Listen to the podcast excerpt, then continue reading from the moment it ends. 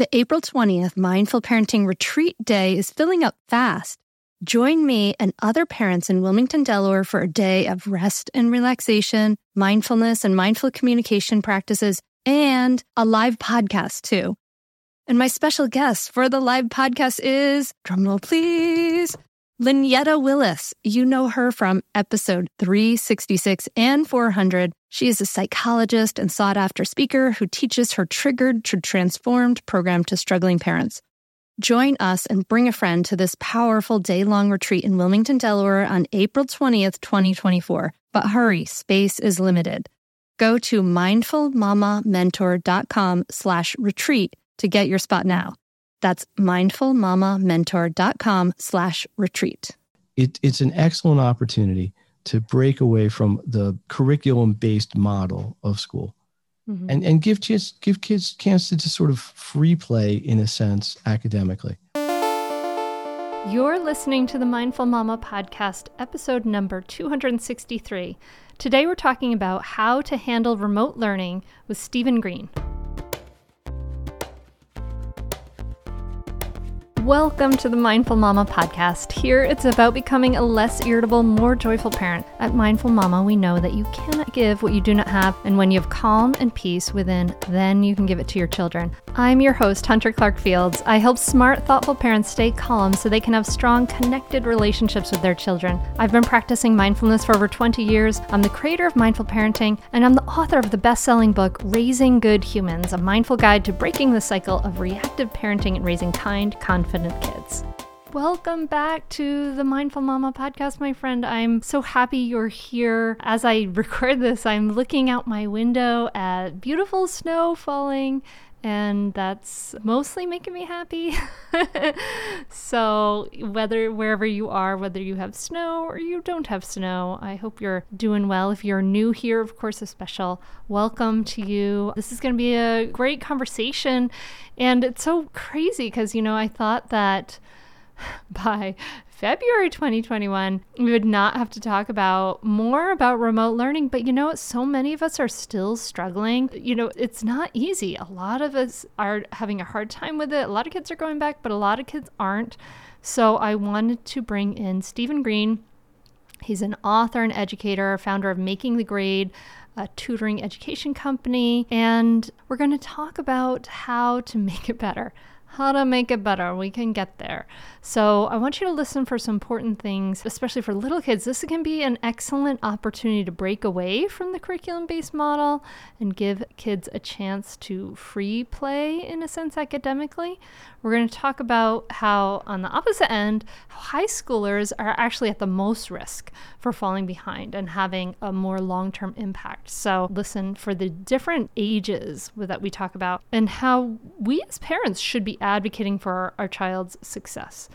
So we talk quite a bit about that. And I think you'll find a lot here to dive into, to learn. Before we dive in, I want to give a shout out to Enel Brack. Sorry if I mispronounce it for the five star review on Apple Podcasts. Thank you so very much. And she said, or he said, that Hunter is an authentic soul who acknowledges her mistakes and growth as a mother, who makes her listeners feel comfortable enough to see our own truths and growths. She has incredible guests who add to the mindfulness revolution. I love it. Yes, the revolution. Thank you so much. That makes such a big impact to add those reviews there. So thank you, thank you, thank you. And now join me at the table as I talk to Steven Greene. All right, Steve, thank you so much for coming on the Mindful Mama podcast. Oh, Hunter, thank you for having me. Looking forward to our conversation. And uh, happy uh what's today? Tuesday to everyone so. Listening i don't know but uh, yeah. well the, it's interesting the podcast does come out on tuesdays uh, so it probably is a tuesday for a lot of people but hello to future people hello. Um, so i'm excited to talk to you specifically right now because of the, what's going on in the world of the crazy pandemic and stuff. So i'll just give you you know obviously we have people have kids who are all remote learning, kids who are going to school sometimes, some kids who are going into school all the time. In my own house, I have a um, fifth grader. Uh, she's going in four mornings a week, and my eighth grader has chosen chosen for the semester to be completely remote. And I know a lot of people who are, who are doing completely remote for safety reasons, and but it sucks. Like people are unhappy. it was when when I, my I like your candor. When my uh, ten year old was completely remote for between like Thanksgiving and Christmas, like, it's hard. Like she's missing a whole bunch of stuff. Like she just is like, and it, it's kind. I feel like it's like kind of killing that spark you know like i, I told you mm-hmm. I'm, I'm really interested in montessori because of like i love i want to keep that spark and love of learning alive and i feel like remote learning is like killing the spark so anyway this is to introduce the whole topic of remote learning and like what are what how can we how can we do this better and and i know that's a hard uh, question to answer because there's so many different styles and have things happening all around the country but i'll let you mm-hmm. start us off here steve well let, let me let me let me start out by saying this. I think, like anything in life, you're going to get a lot of perspectives on the same thing, right? Mm-hmm. So, what you expressed, uh, I, I, don't want to put words in your mouth, I think is kind of a parent's perspective, right? Mm-hmm. Then you got a teacher's perspective, you've got sort of a school board perspective, you got a government level perspective, and it gets complicated. But I, I always look at it this way education, first and foremost, should always be about the children the students because I was an educator, I was a teacher, I was a college instructor. I, it, the priority should be are the children learning? A, and B, are they being taught in a way that works for them? Because many different styles of learning, many different styles of teaching, and so on and so on. So I, I think to some degree y- you could look at this from various viewpoints, but my observation is this I think that the, the there had has to be an acceptance that it's just not the same sitting at home in front of a computer as it is going into a school or any learning situation and expecting to get the same result. Exactly right? So there's got to be compromises. And um, i could tell you lots of individual stories and i've counseled schools and i've counseled teachers on this but that's the message i try to get out there is is number one, the students have to understand what they're up against, which is a teacher that's a little bit compromised in the delivery ability. Because most teachers didn't become teachers to become virtual teachers. They like being in a room with kids and, and they like people and things like that. And a lot of teachers, frankly, aren't all that comfortable with technology. Mm-hmm. I mean, they can work computers in the classroom, and I think that's improving collectively. Uh, but I, I, don't think most teachers signed up to be basically sort of on camera personalities, so to speak, trying to communicate to something. And, and then you got the subject uh, considerations, right? Not everybody loves math. about you growing up, I was a math teacher. Sometimes it's very difficult to keep kids engaged in a math class because if they don't like it, they tend to shut down, they get bored, so on and so on. So this is just the normal academic challenges, right? Keeping kids engaged, having well designed, objective based instruction that paces kids through things in a way that keeps them going, combination of activities and instruction, so on and so on. And, and trying to do that remotely with everybody in different places is not easy. Um, but I think as we do it longer and longer, I think people get used to it. Now, that doesn't necessarily mean it gets better and I could liken it to like like a relationship, right? I know a lot of people that are married and are unhappy, but they get so used to being unhappy that they consider it normal. um, so they're not really trying to change it. But uh, I don't know, it's an apt example here. But I think what happens is you start to settle mm-hmm. or something is suboptimal, right? Mm-hmm. Um, I think as a parent, we send our kids to school and say, look, we hope you have a great day. Hope you have fun with your friends. Hope you learn a lot. Come home excited. You know, we want them all to be engaged and active learners. And I think that's where it's it's tough. I mean, it's at a point now where a lot of schools aren't even talking about grades. Like they've just thrown grades out the window. It's like, well, it's hard to assess kids. It's hard to give tests kids aren't cheating on or whatever, or being dishonest about. So that, that's kind of where it is. I mean, it's a little bit all over the map. And I'll add one last thing to it, which is um, this all, at least where we live, really kind of came together. It was right around St. Patrick's Day. It was about March 15th. All of a sudden, it went from mostly normal to like shut down, bang. And the initial um, instructions were we're going to shut down for a couple weeks. This will clear out. We'll be back by April 15th. It happened to be the spring break for a lot of schools. It was right around then. Mm-hmm. So we went in through that. And then it was like, oh, we're going to go to the end of April. Oh, we're going to go to the end of May, June. I don't think anybody envisioned it going potentially through this entire school year and maybe oh, beyond. Yeah. So that is sort of a shock in of itself. There's so many layers here, I, I guess is what I'm trying to say, that it's hard to really hone in only on one. Yeah, yeah. I tend to look at it from the perspective of the students. You know, are they getting the value that they need? So so yes i think what you said like let's accept that it's not the same we're not going to get the same outcomes you know we have to kind of get to this level of like okay like this kind of in some ways sort of in stepping back to where we were in march where we were like oh this is going to be totally different and we're accepting that our mm-hmm. kids are not having this same experience right now we're like okay fine. But then i guess the problem is you know so we understand there has to be some compromises but i guess the problem is like you know it's like when we go in as we go through so much time like i mean i my kids at least like they're a little older. They can they can follow the directions from their teacher at school. They don't need me there with them. Like maybe we can take maybe we can take this a little bit like age by age and think about mm-hmm. like what are some ways we can make it better like yes accepting that it's stinks it's not as good and and and make it better kind of age by age because sometimes i think about like if you have a kindergartner sometimes that to in my mind my idea is like who cares? You know like let them read let them play right? Like kindergarten is should be very play based experiential based anyway. It's not like super academic anyway. Mm-hmm. so so then so then that's great. So maybe if you kids 5 and under you can you, you know it can just be kind of like life learning. But then what about i think that people f- start to feel worried and feel anxious when it's like I had had a kindergartner last year and then I'm have a child going into first grade and this is like their first experience with school is like this age. So yeah. do you have any suggestions or advice for for people whose kids are like 6 and 7 like really young learners who are maybe just a little beyond that just play and life based kind of learning and maybe starting to get into academic learning how can we how can we as parents support like kid, parents six and seven year olds and then maybe we can kind of go up in the ages and think about that.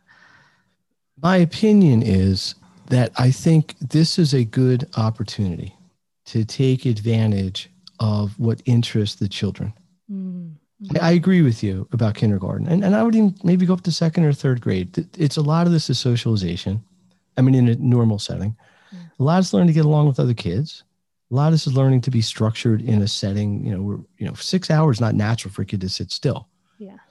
Um, and so I think, I think from an intellectual stimulation standpoint, I think, I think you could take half the day, take two, three hours out of a four, six hour school day and say, look, let's do something project based what, what interests you? Now, of course, I don't know how much a six year old is going to volunteer. Um, you know, I'm not going to say, well, I, I want to do a report on Mozart versus Beethoven. I mean, but but I think it's a good chance to break away from traditional curriculum. Mm-hmm. Instead of pigeonholing it and saying, well, you got to spend 45 minutes on math and 75 minutes on ILA or you know whatever, and, and this much on language and what's history. ILA? Uh, English language, language arts. Okay. Okay. Yeah, it's a it's a whatever teacher term. Te- teacher term. I've heard ELA, English Language Arts, but not yeah. ILA. ILA. Um, I forget the I stands for anyway. Well, whatever. language arts. I know it's language arts, but okay, I mean, but- my point is, I think at that age, it, it's an excellent opportunity to break away from the curriculum-based model of school, mm-hmm. and and give kids give kids chance to just sort of free play in a sense academically. Now here's the here's the one beauty I don't see people taking advantage of, and I, this I'll jump ahead a little bit of the conversation okay. and say we could do this at any grade level. Mm-hmm. One of the beauties of the whole internet cloud thing, assuming people have access to it and have strong enough signal, is it's very, very easy to collaborate. Mm. You know, you can take a room or a, a, a, whatever they're in, teams, break kids up, have them do something as a group, or people could do things individually. Like it's very easy to share a, a file and people okay. work collectively on a file. Uh, I was overseeing a pod. I don't know if pods were big where you were, but they were pretty big here. Um, and we did a project where uh, there were six kids, mm-hmm. and they each got two pages of a, of a of a PowerPoint, a shareable PowerPoint. They had to do a project about energy. So each kid kind of did their own thing, and then but collectively became this larger project. And I think you could do that at any grade level, but I think specifically for younger kids, a I think you need to shorten the instructional time online. Okay. I don't think it's practical to expect a kid to sit there for an hour, hour and a half straight and, and remain engaged. It's just not normal. I think you shorten it. You do like 15 minutes on, 15 off, or something like that. And in the 15 on screen, they would learn something and you give them something active to go do. Mm-hmm. So you say, all right, we're going to learn know, how, how, to write the letter A and B. Mm-hmm. Maybe that's a little, that's, that's about first grade. They start learning handwriting and stuff, right? Mm-hmm. So you say, all right, now go, go take a little walk, go get a snack, whatever, and then come back. I want you to practice, do 10 A's and 10 B's. Let them do it on their own. Mm-hmm and it, it, models a little bit what would normally go on in a classroom. A teacher is not instructing and lecturing continually for six straight hours, um, but it, but it gets the kids used to that a little bit more, mm-hmm. and it, it gets them to have some pride in their work. Mm-hmm. I think that's something that's been missing is is because one of the things that enables you to get buy-in from a student academically is when they take pride in what they're doing, or they have a strong interest in what they're doing and they want to do more of it or they want to start to expand on it on their own a little bit.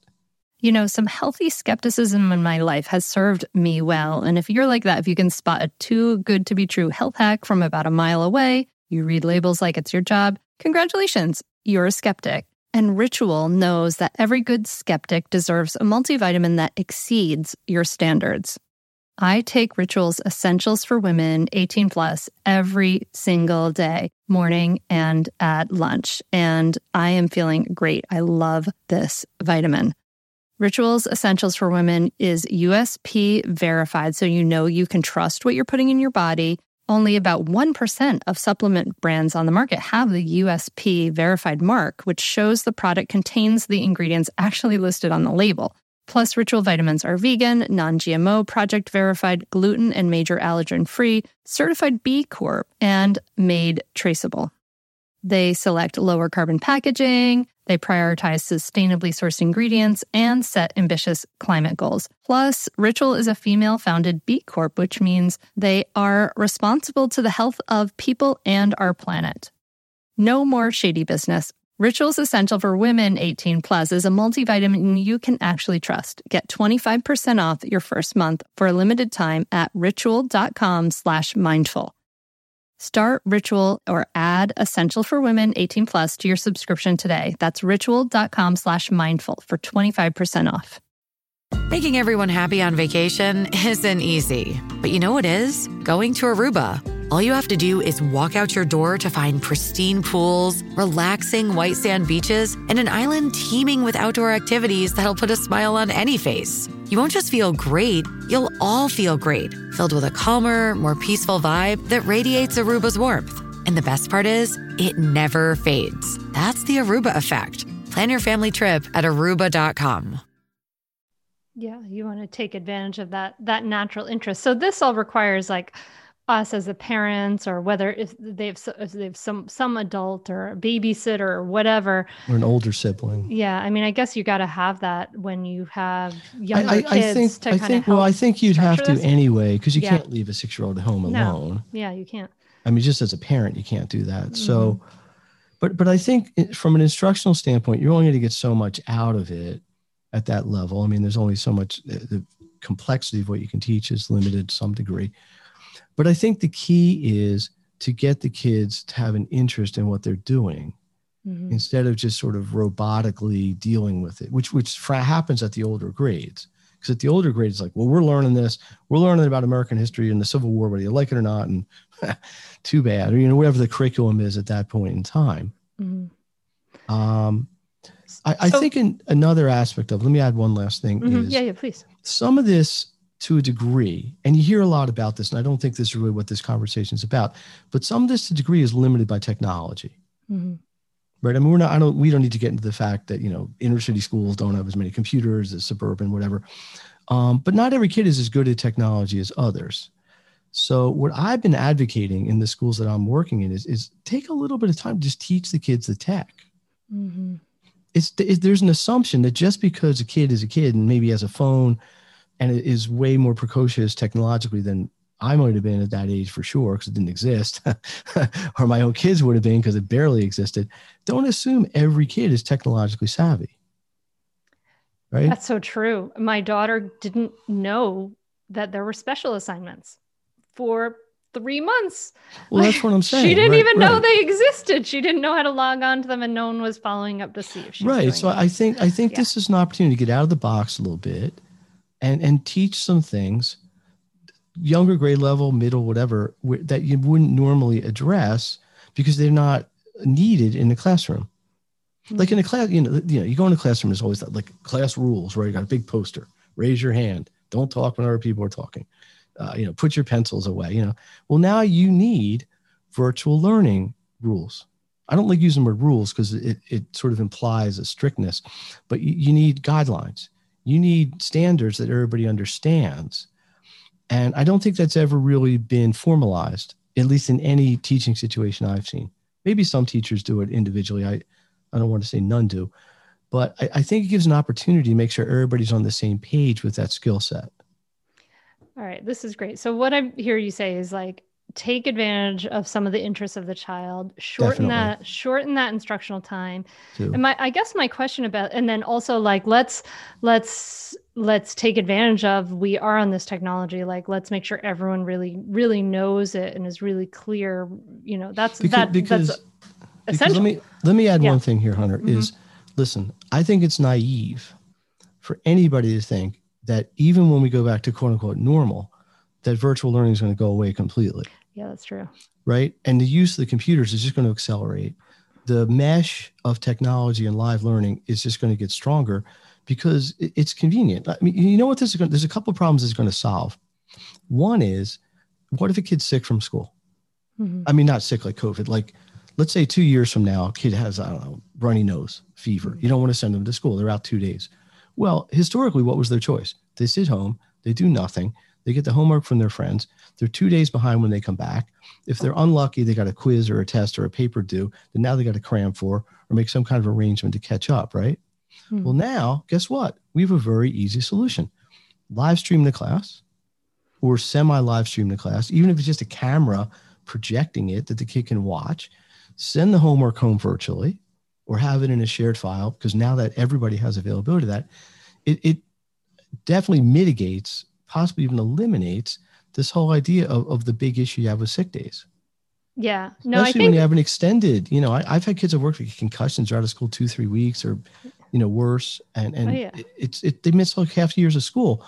It, it, there, there are some positives that can be harnessed here if everybody's on the same page, developing things sort of in, in parallel with each other and and in the interests of the child i, I mean i definitely yes. agree with you like there's yes. there's got to be benefits for to it but for the parents who what would you say so say the listener has a child who's like seven seven years old and you know the the school is not quite so savvy about what's really working for the kids and wants mm-hmm. the kids to sit there for like a two hour thing but you know this parent may be able to see like my seven year old needs to like run around the block like every 15 minutes because they're uh, you know, a human being in a body, yeah, not just sure. a face on yeah, a screen. So, no question. How, do you have any ideas for how people can communicate the needs of those kids or advocate advocate for their kids?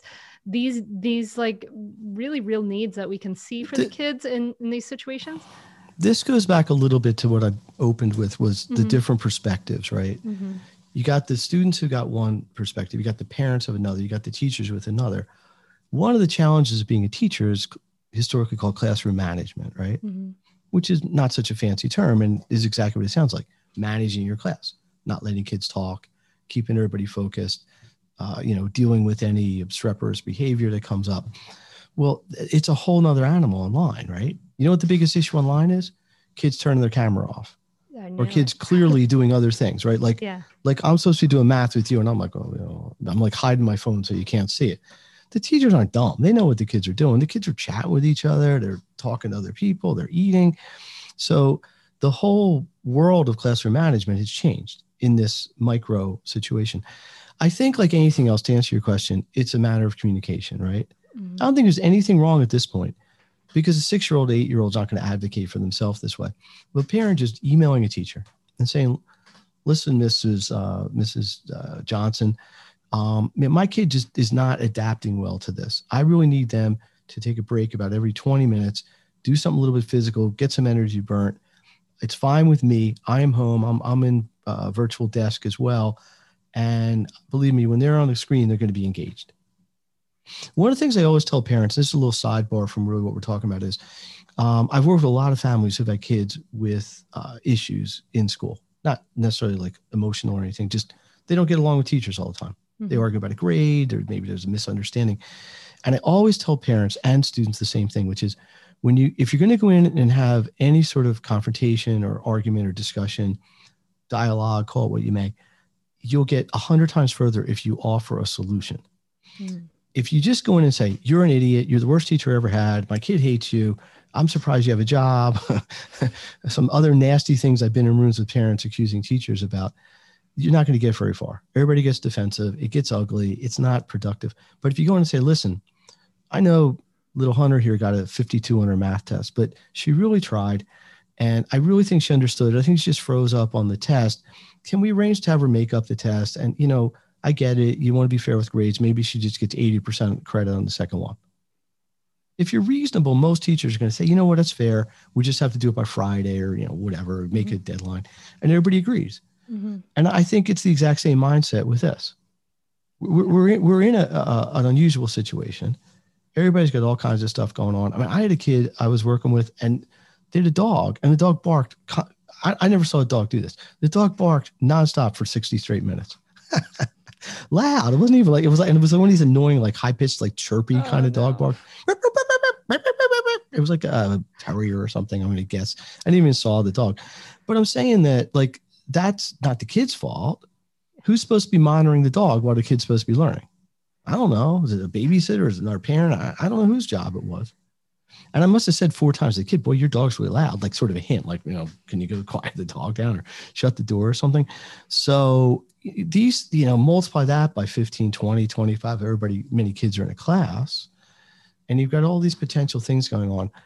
Um, I think another way to answer your question is I'm a big fan of creativity, right? Of allowing children, I don't care if they're 6, 15, 30, 30 is not really a kid, but to be able to express their creativity. And my observation being a teacher and still being in education full time is that uh, creativity sometimes takes a back seat. Except maybe in a creative writing class or maybe an english class but in math there's not a lot of creativity not in history not in science. And i think anytime you can bring anything into a learning situation that enables a child to be expressive. So instead of just writing a paper about something maybe they build a, a model. Maybe they get clay and they build something. Or or if they're good at music they make a song. Or if they're artistic they can draw a picture or something. And little little younger kids love this. It isn't until we get older that it's sort of bad to draw. I mean you know like you're told well what are you doing? You're wasting time. You know pay attention. Take notes. So i think there's ways that this could happen as well so if you're learning something you know maybe you let the kid do something artistic or creative or mm-hmm. musical or whatever so i think there are different outlets some are physical some are more um, imaginatory or imaginative, but I think those are things that that can be done as okay. well. Hey there, I'm Debbie Reber, the founder of Tilt Parenting and the author of the book Differently Wired. The mission of Tilt is to change the way neurodivergence, whether that's having a learning disability, having ADHD, being gifted, autistic, or some combination of all of the above, is perceived and experienced so differently wired kids and the parents like us raising them can truly thrive. On the Tilt Parenting podcast, I get to talk with authors, therapists, educators, and parenting experts who are committed to this mission. I ask the questions my listeners are most curious about when it comes to supporting our kids. And in turn, my guests share strategies for challenges, out of the box ideas for navigating school, best practices for therapies, tips for advocating, and so many thoughtful insights on what it really takes to help our kids grow up feeling seen and respected so they can create awesome lives for themselves. I know that raising a differently wired kid can feel overwhelming and isolating, but I promise you, you are not alone, and it can feel so much better. If you're on this parenting journey, come listen to Tilt Parenting. Together, we can shift this paradigm and show up for our exceptional kids with hope, possibility, and joy. When it comes to raising kids, there's so much to consider. Things like what do we feed them? When do we feed them? How do they sleep? What does it look like to raise kind kids? How does their nervous system work? How do I keep myself calm? What are my triggers? There's so much that comes into play, and we are distilling all of that information for you at Voices of Your Village podcast, where we bring experts in the field of early childhood and education and psychology and across the board so that you don't have to comb the internet for information you get to show up and hang out and have shame free, judgment free conversations and insights into what it looks like to raise kind, empathetic, emotionally intelligent humans. I'm Alyssa Blask Campbell. I have a master's degree in early childhood education. I'm a mom of two, and I am walking this journey right alongside you doing this work. Come hang out with me at Voices of Your Village, and we can dive into real conversations with actionable tips. I, I mean, I like that. You know, the way you talk about talking to a teacher is like kind of just saying, acknowledging like these are the needs my child has, but also like acknowledging that you as a teacher might have these needs, right? For mm-hmm. everyone to be kind of focused and attentive. And here's a, a, way we can meet everybody's needs like in the same yes. situation just trying to be productive that way and, and, saying like let's let's figure out a solution to to meet everybody's needs and so so yeah so dear listener if you're hearing what steven's saying and you're like i want that well ask for it you know talk yeah. to your teacher like they're reasonable people they're trying to figure this stuff out too so they may be trying to fit like a an old, you know, a situation that worked better in person into an online situation and not quite be as flex, you know, they may not realize yet what the kids are needing on the other side. So yeah, be your be your kids advocate and and and talk about those things. I love what you're saying about those like creative solutions. In my kids' classroom, they often have the choice of like a PowerPoint presentation, a story, or a drawing or like a sculpture to to mm-hmm. to do a project on something. And like they've been making all these powerpoint presentations. And actually my my older daughter when she was in seventh grade she got to make a podcast as uh, to do a project on. And she mm-hmm. did a, a podcast which i thought yeah, was great. I, I mean, she wouldn't take any advice from me though on how to do a podcast why, why should hilarious. she? She's your child. Yeah well, I, I I'll tell you something um, interesting. I believe anyway is is clearly education as it sits in our present time is much different than it was even 10 years ago. The deliverability, the internet has changed so many things. Just the way kids research, right? Who goes to a library? Who even opens a book? I mean, which is kind of sad, but for thousands of years, education was more or less the same and and you know I, I I actually in graduate school had a class that traced the whole etiology of education. Our educational system in the United States, not surprisingly, traces back to England, mm-hmm. right? Because we were an English colony, right? Well, where did the English education system come from? Europe. Where'd that come from? Rome. Where'd that come from? Greece. You're talking 5,000 years here. It hasn't really changed that much, which is basically the model that the teacher has the information the Socratic method, and is projecting that information to the students, right? Mm-hmm. So the idea of like child centered education or student driven education or the kids kind of making up their own curriculum is a relatively new idea. But it's fueled now because there's so many other ways kids can get the information. It's the teacher is no longer the only expert in the ma- subject matter because you've got online videos, you've got websites, you've got so many other places that this information can be culled from. Mm-hmm. Now, you know, you still need some kind of authority, I guess, in the situation, but but it, it's it's really a huge paradigm shift in just education. Period. Oh yeah. And and it, it I think the older the grade level, the more pronounced this gets Mhm. because you start to get such a split of kids' abilities, right? I mean, roughly speaking, first, second, third graders are fairly close in ability level. You're always going to get some precocious ones and some that are a little bit behind the curve, but it, it gets much, much broader as kids get older. You know, by So- 10th, 11th grade, there's a huge disparity, sometimes grade level, multiple grade level differences in kids' abilities. hmm hmm Okay, so let's let's imagine that we are getting into the older kids. Like you have, you know, like kid my child's age. Like you have a seventh grade, right? seventh seventh grade. 13 or S- 12, no, right? uh, seventh, sixth, seventh grade, like middle school, Mhm. or even fifth, fifth, sixth, and seventh grade. They know how to learn. They've done school for a while, but they're, you know, they're home. They're remote learning, and they're just I, I don't know. I guess how can we support the kids to engage with it, you know, and to to keep that that interest and to or you know, I mean, I guess that the thing that I'm worried about most is like I'm not I don't care so much about her learning all the vocabulary words for fifth grade or or um, getting to the the a certain math level in fifth grade. What I'm really worried about most is like her hating school because of remote learning. So I don't know. I don't know what the answer is to that. I, don't know what the opinion, question at least in part, is you have to keep them challenged. You got to push the envelope a little bit. I mean, just because it's remote doesn't mean what would work in regular school would doesn't work. Mhm. It's just a different delivery, right? So I, I don't think there's any need to completely throw out the things that could be successful modes in school in classroom setting just because it's remote. I think it's it's an it's a consideration more of adapting and sort of saying, well, we need to do more of this, less of this. Mhm. So clearly, I've observed this. Didn't take me long to see this. The lecture model doesn't work, especially for an older kid, does not work well remotely. In a classroom setting, a teacher can probably get away with more or less lecturing for 35 or 40 minute class. And the kids, because they're basically good kids and they're not going to act out, are basically just going to sit there and deal with it.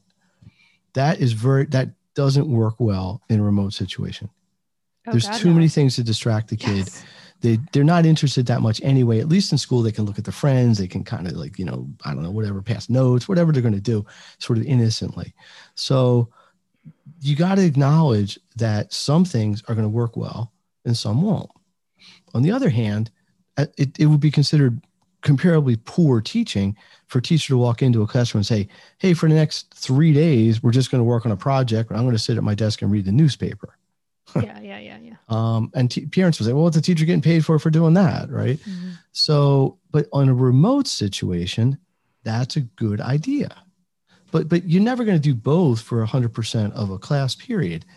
So I think what this, I think the answer, which is certainly not a black and white absolute answer here, is you got to do more of what works well in the remote setting. And sometimes that's trial and error Mhm. you got to do less of what doesn't work well and then i think the third piece of that triangle a little bit is trying to give the kids some in and i talked about this before is give the kids some time individually to just pursue something that they personally like or they personally find interesting even if it has nothing to do with the curriculum right even if it's just hey you know we're going to take a half 10 minutes a day and you can just work on an individual project and at the end of two weeks everybody's going to do a little presentation to class about what they did.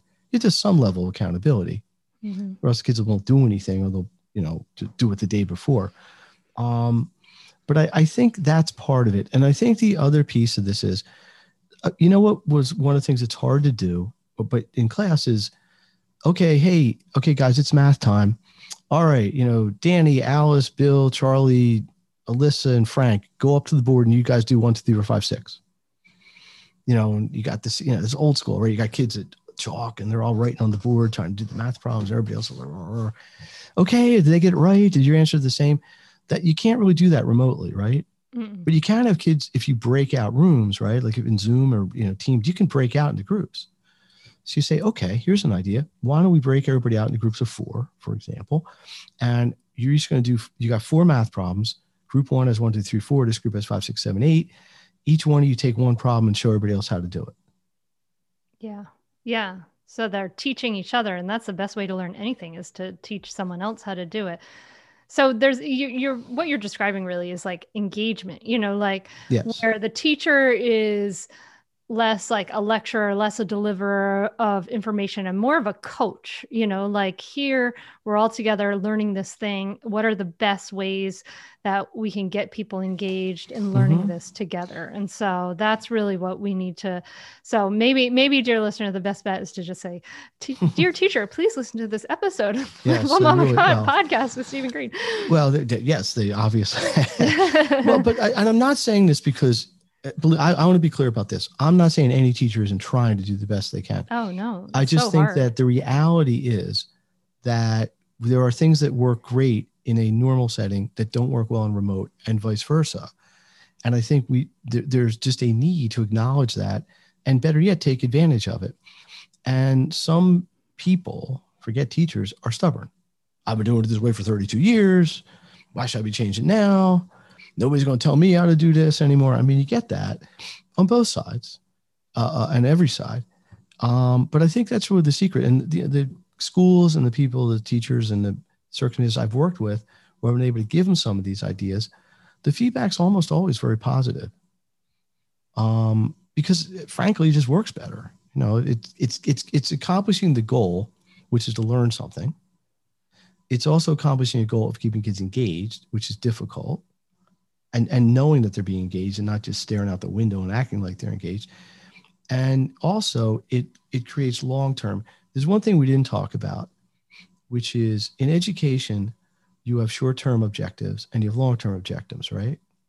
So it's like okay guys and girls today we're going to learn how to multiply three times four. Okay short term objective.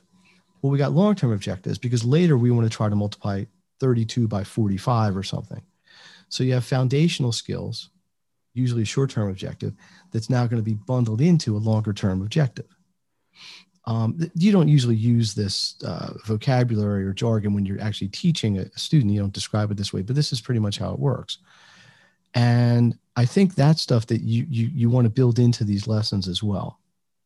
And you could do them in parallel. I mean, th- these are things. I mean, I guessing you didn't go to school to become a teacher, but frankly, you know, I did. And and a lot of the classes are Actually, I have a master's in art education. Oh, there you go. Right. so there you go. I- I, did. I, Well, I forget though. well, but I mean, you know, like they, I, I went, I sat through classes in college and in graduate school that had titles like, um, you know, um, objective planning.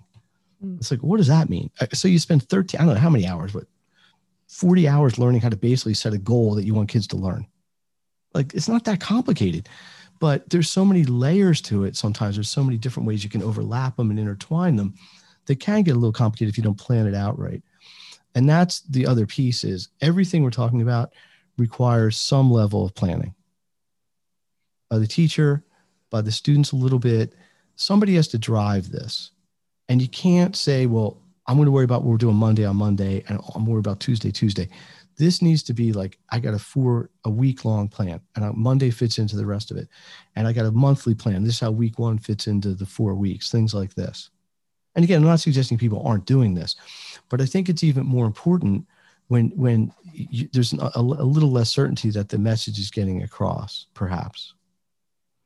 I think the last thing I'd say is if we flash forward to the older grades, which Mhm. is potentially the most complicated part of this discussion or the Mhm. most simple, I think there you've got the advanced students, most of them you, you can almost just let do what they want to do because they're motivated, they've got the skills, they, they really don't need a, a strong instructional presence.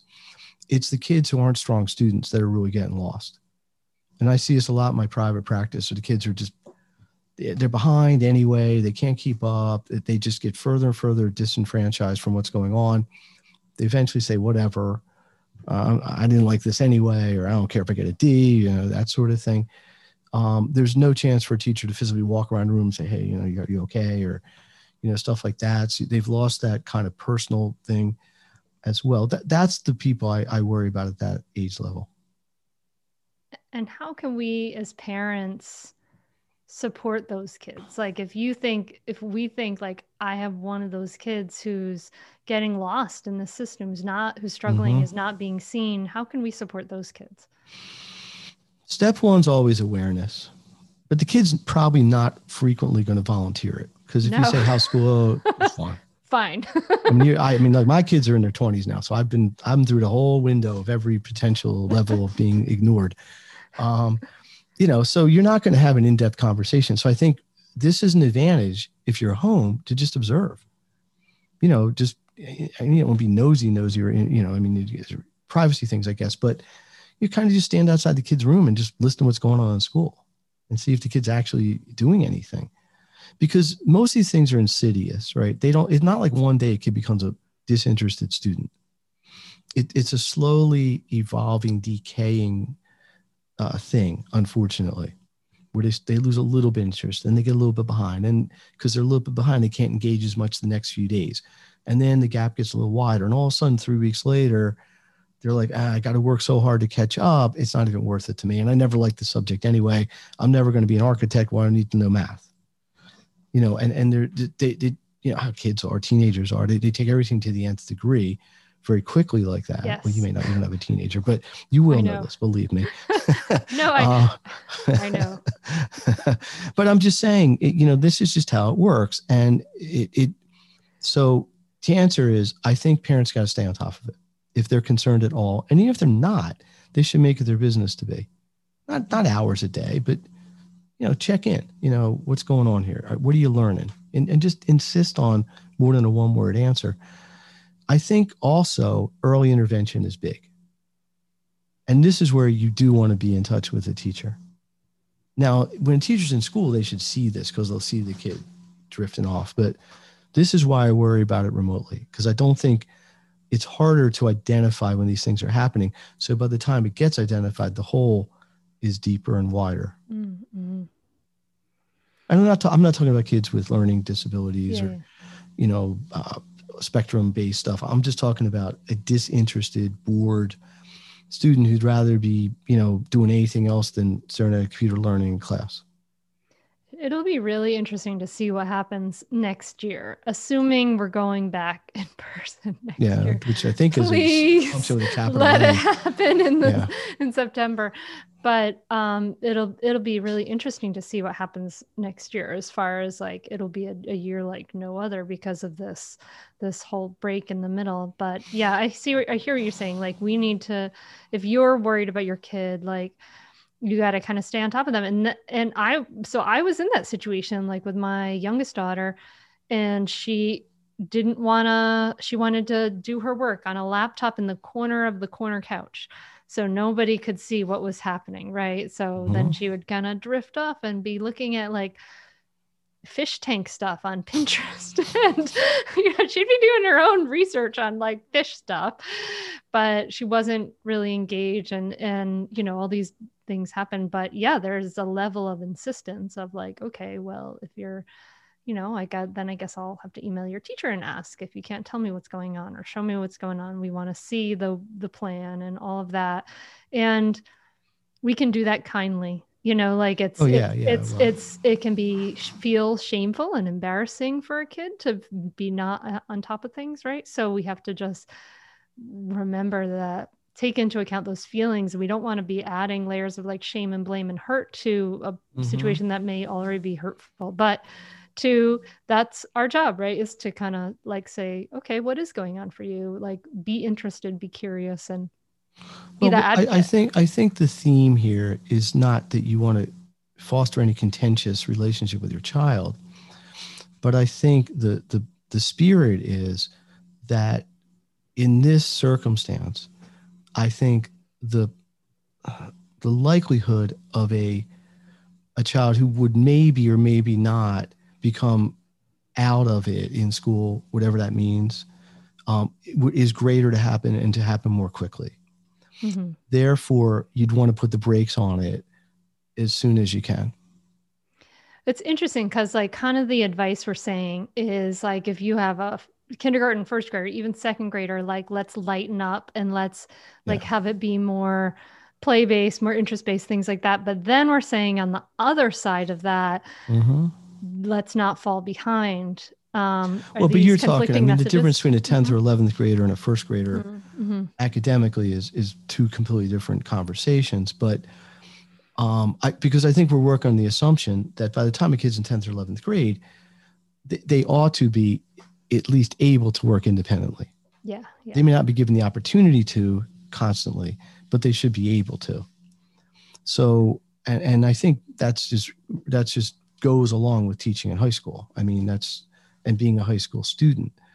So, um, so know, the that, ages we're kind of looking at, like kind of being more concerned and more involved. What would you say they are as we start to kind of look at this? You know, we're we're we're letting ourselves chill and relax. The parents of the younger of younger kids and, and mm-hmm. make things more fun and interesting, right? Because we want to yes. keep that spark of learning. What at what ages are we starting to say, okay, let's get more involved, get more concerned? I think you'd want to start to keep an eye on it in middle school, but without a, a really tight window. Um, okay. Because there's still time, right? Because look, it, from a lot of kids, I don't know what percent, but the vast majority of high school kids going into high school are their basic goal is to get out of high school and go to college. Okay. To, to, I mean, for the most part, that's basically what our system has grown into there's obviously other options. But so by the time they're in 10th or 11th grade, especially the end of 11th grade, a lot of that story's been written. They've got their grades. That's going to be their transcript. They're going to start doing applications in any year. This year's wacky, but it's still what it is. So if you drop the ball on your grades in 9th, 10th, 11th grade, has a much bigger impact on your life than it would have any other grades up until that point. Ninth grade is always a little bit of a slippery slope because it's a transition year typically you're moving from middle school building to a high school building. You're now the youngest kids in the building. They're the oldest ones in the old building. There are a few eight, and seven, eight, nine high schools or uh, junior highs, but so th- there's a socialization that happens in ninth grade. That's I think sometimes you have to give a little bit to, but certainly by mid eight, late ninth grade, and certainly into tenth grade, I think this is where the the the potential um, downside of poor performance really can can put a kid back. And of course, in the moment, kids aren't thinking long term.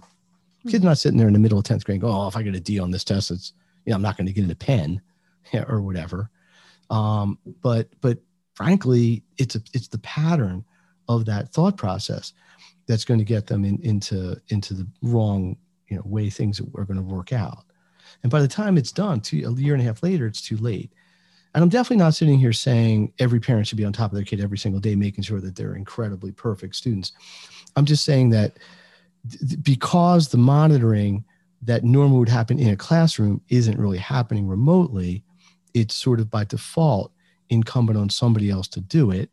I think most parents are saying, well, my kid's old enough. They, they get it. They're this, they're that. I don't need to babysit a 16, 17 year old.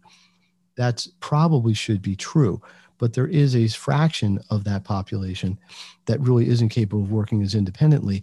And, and, and comparatively speaking, I think they're the ones that are taking a little bit of a bigger hit in terms of academic performance and maybe opportunities down the road. And I think that's where the parents want to be aware of what's going on.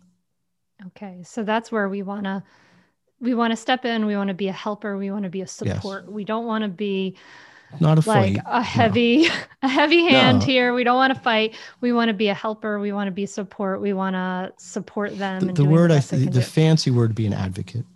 An advocate yes. Yeah advocate. How about that? Fancy word. But that but that's really what you want. You the parents should be advocating for their child's success.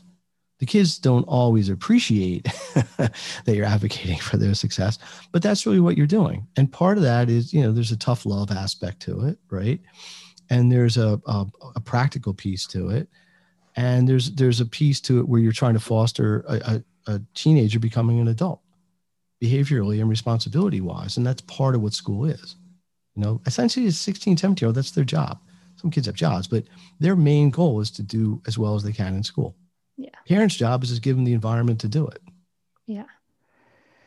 Which is another episode. We talked about that last fall, dear yes. listener. yeah, we got that's the structure piece is a big, big piece right now. We didn't get into that at all, and I could talk about that for about two hours, but we won't today. the structure piece. Well, we did we did do an episode on that with uh, Kimberlyn Lavelle, and that was in the fall. I don't have the uh, episode number off the top of my head, dear listener. I'm sorry, but but go ahead and check back into that as far as structuring your home for remote learning and doing better mm-hmm. with that. Um, Steven, this has been really helpful. I think a way of just kind of thinking stepping back from this remote learning thing and kind of just thinking about it a little bit more clearly and objectively has certainly been helpful for me. Um, I really appreciate your what you're uh, what you're offering here. Um, if people want to learn more about um, what you're doing um, and uh, and making the grade, and where can they find you?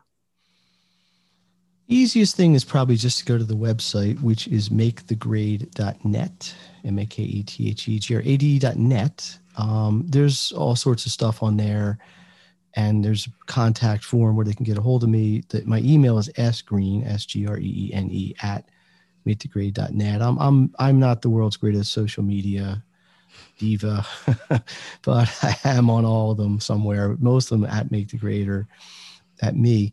Um, but but typically it starts with an email. I have a lot of people reaching out with the biggest thing I see are people asking me if what they perceive to be a small problem is something they should really worry about becoming a larger problem. That's I'm getting a lot of that. You know, mm-hmm. my kid's doing this, should I be worried?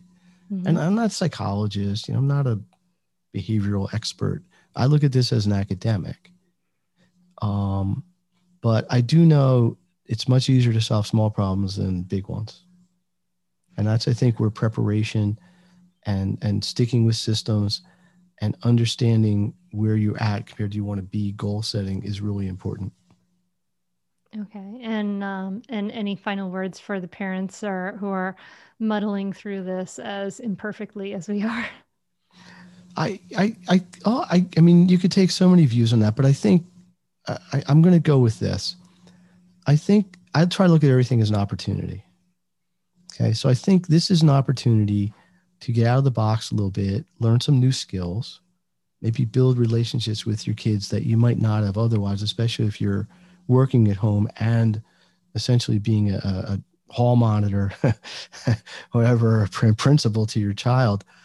Um, and I think you just have to accept that this is what it is. You know, there's no point screaming and yelling about it and complaining and why isn't this and why isn't that and it, it, you know it, it's out of our control to a degree so I, I would like to say try to think of this as a learning experience and um, like like for ourselves as well and and use that to, to build strength in other skills that maybe you didn't have or didn't think about getting in the past so thank you i'll leave it at that Okay. Thank you so much, Steven. I really appreciate you coming on.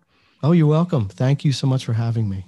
Thank you so much for listening. I hope that you got something out of this episode and it was helpful. If it was, of course, please share it with friends. Take a screenshot of you listening to it. Let me know what your takeaways were, what you're going to do differently, what you're not going to do. Maybe you're not going to worry so much about your younger kids. I hope so. And we have a lot of great episodes coming up for you. I mean, amazing conversations.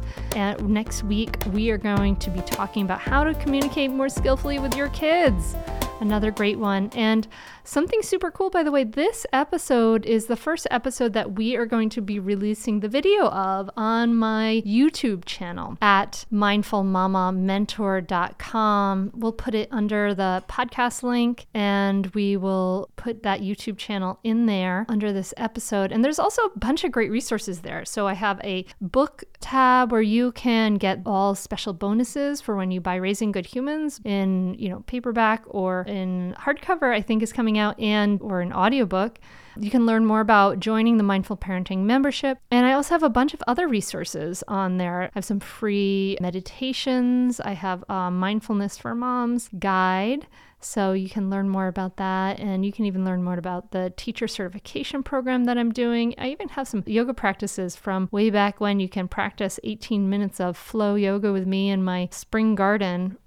so check it out. That's all at mindfulmamamentor.com. Finally, I just want to say thank you. I feel really grateful for this connection that we have through talking. I, you know, you, dear listener, I feel really honored that you are sharing your time with me and spending your time with me. You know, I want to live up to that all the time. I always think about the quality of this podcast and I want to show up really, honestly, very authentically for you and to be real for you and to provide you resources that you find valuable and to just, you know, open up this conversation, to add to this conversation, to, to add to this revolution. So I'm really grateful for you and your time. And I'm really honored that you share it with me. So thank you, thank you, thank you, thank you, thank you.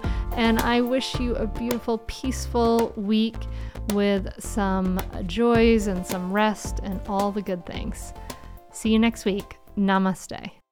I'd say definitely do it. It's really helpful. It will change your relationship with your kids for the better. It will help you communicate better and just I'd say communicate better as a person, as a wife, as a spouse. It's been really a positive influence in our lives. So definitely do it. I'd say definitely do it. It's so worth it. The money really is inconsequential when you get so much benefit from being a better parent to your children and feeling like you're connecting more with them and not feeling like you're yelling all the time or you're like, why isn't things working? I would say definitely do it. It's so, so worth it. It'll change you. No matter what age someone's child is, it's a great opportunity for personal growth and it's a great investment in someone's family. I'm very thankful I had this. You can continue in your old habits that aren't working, or you can learn some new tools and gain some perspective to shift everything in your parenting. Are you frustrated by parenting? Do you listen to the experts and try all the tips and strategies, but you're just not seeing the results that you want? Or are you lost as to where to start? Does it all seem so overwhelming with too much to learn?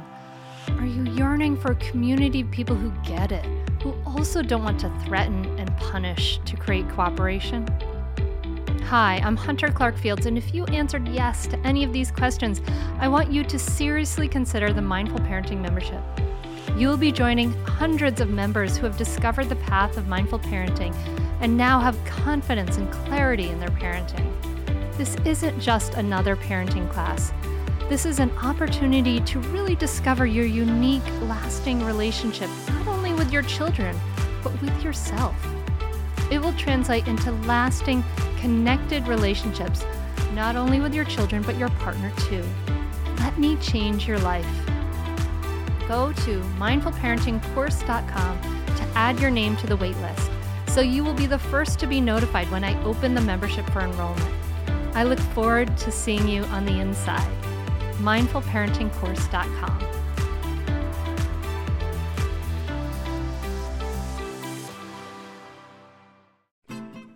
I'm Margaret. And I'm Amy. And together we host the podcast, What Fresh Hell Laughing in the Face of Motherhood. Margaret, I would say you're sort of a where are my keys kind of mom. Correct. Sometimes a where are my kids kind of mom. Well, you're Amy more of a we were supposed to leave 35 seconds ago, mom. I mean, touche. In each episode of What Fresh Hell, we come at a topic from our usually completely opposite perspectives. I bring the research. And I bring kind of the gimlet eye. Like, is that research really going to work, people? And almost 10 million downloads later, we're still laughing. We also talk to experts in the parenting field, plus parents with stories we can all learn from. We make each other laugh, we challenge each other's assumptions, and we have what we think is the best parenting community on the internet. Check out What Fresh Hell Laughing in the Face of Motherhood wherever you listen to podcasts.